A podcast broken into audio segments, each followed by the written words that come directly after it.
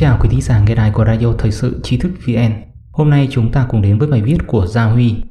Năm lợi ích Tổng thống Trump mang lại cho phe cánh tả nhưng không được cảm ơn.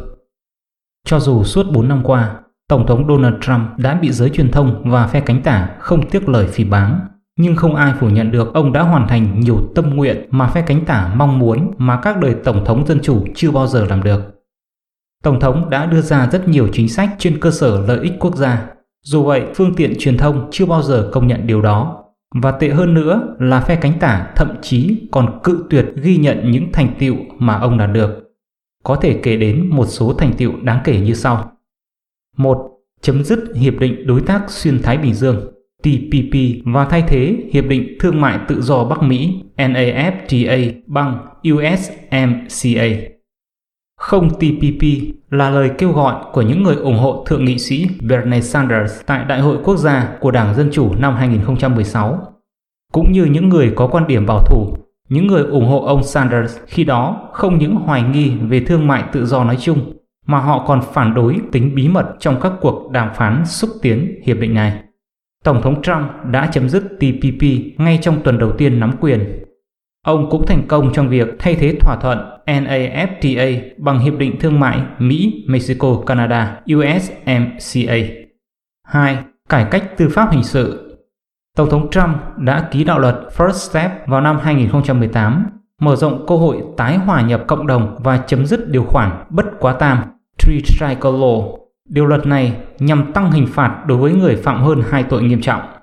Tổng thống Trump cũng ân xá cho nhà vô địch quyền Anh hàng nặng quá cố Jack Johnson, người đã bị kết án vì vi phạm luật phân biệt chủng tộc. 3. Chấm dứt các cuộc chiến tranh ở Trung Đông Tổng thống Trump đã đánh bại nhà nước Hồi giáo tự xưng ISIS và tiêu diệt thủ lĩnh của nhóm này, chung khủng bố Abu Bakr al-Baghdadi. Ông cũng ra lệnh tiêu diệt tướng Iran Qasem Soleimani khi ông này đang ở lãnh thổ Iraq Ông cũng tiến hành các cuộc không kích vào lãnh thổ của nhà độc tài Syria Bashar al-Assad vì ông này được cho là đã sử dụng vũ khí hóa học nhắm vào thường dân. Tuy nhiên, ông Trump đã hủy bỏ các cuộc không kích có thể dẫn đến chiến tranh với Iran và đưa quân đội Mỹ về nước. Chớ chiêu thay, phe cánh tả lại vận động chống lại vị tổng thống đầu tiên không phát động chiến tranh ở Trung Đông trong suốt 40 năm qua. 4. Tỷ lệ nghèo và thất nghiệp của người da đen thấp nhất từ trước đến nay. Tổng thống Trump đã giảm tỷ lệ nghèo đói và thất nghiệp của nước Mỹ xuống mức thấp nhất từng được ghi nhận. Ông đã triển khai các chính sách mũi nhọn như vùng cơ hội, Opportunity Zones, và nhiều chính sách mở rộng hơn như tập trung vào tăng trưởng kinh tế nhanh chóng. Ông cũng giúp đỡ người Mỹ da đen bằng cách áp dụng luật nhập cư chặt chẽ hơn, nhằm giảm đi sự cạnh tranh không công bằng đối với việc làm đòi hỏi trình độ đầu vào. Các nhóm thiểu số khác cũng được hưởng lợi tương tự. Tổng thống Trump lấy làm tự hào về những thành tiệu này, nhưng phe cánh tả lại gọi ông là kẻ phân biệt chủng tộc. 5. Đề cao phụ nữ và nhóm thiểu số Nhóm truyền thông của Tổng thống Trump hoàn toàn do phụ nữ lãnh đạo.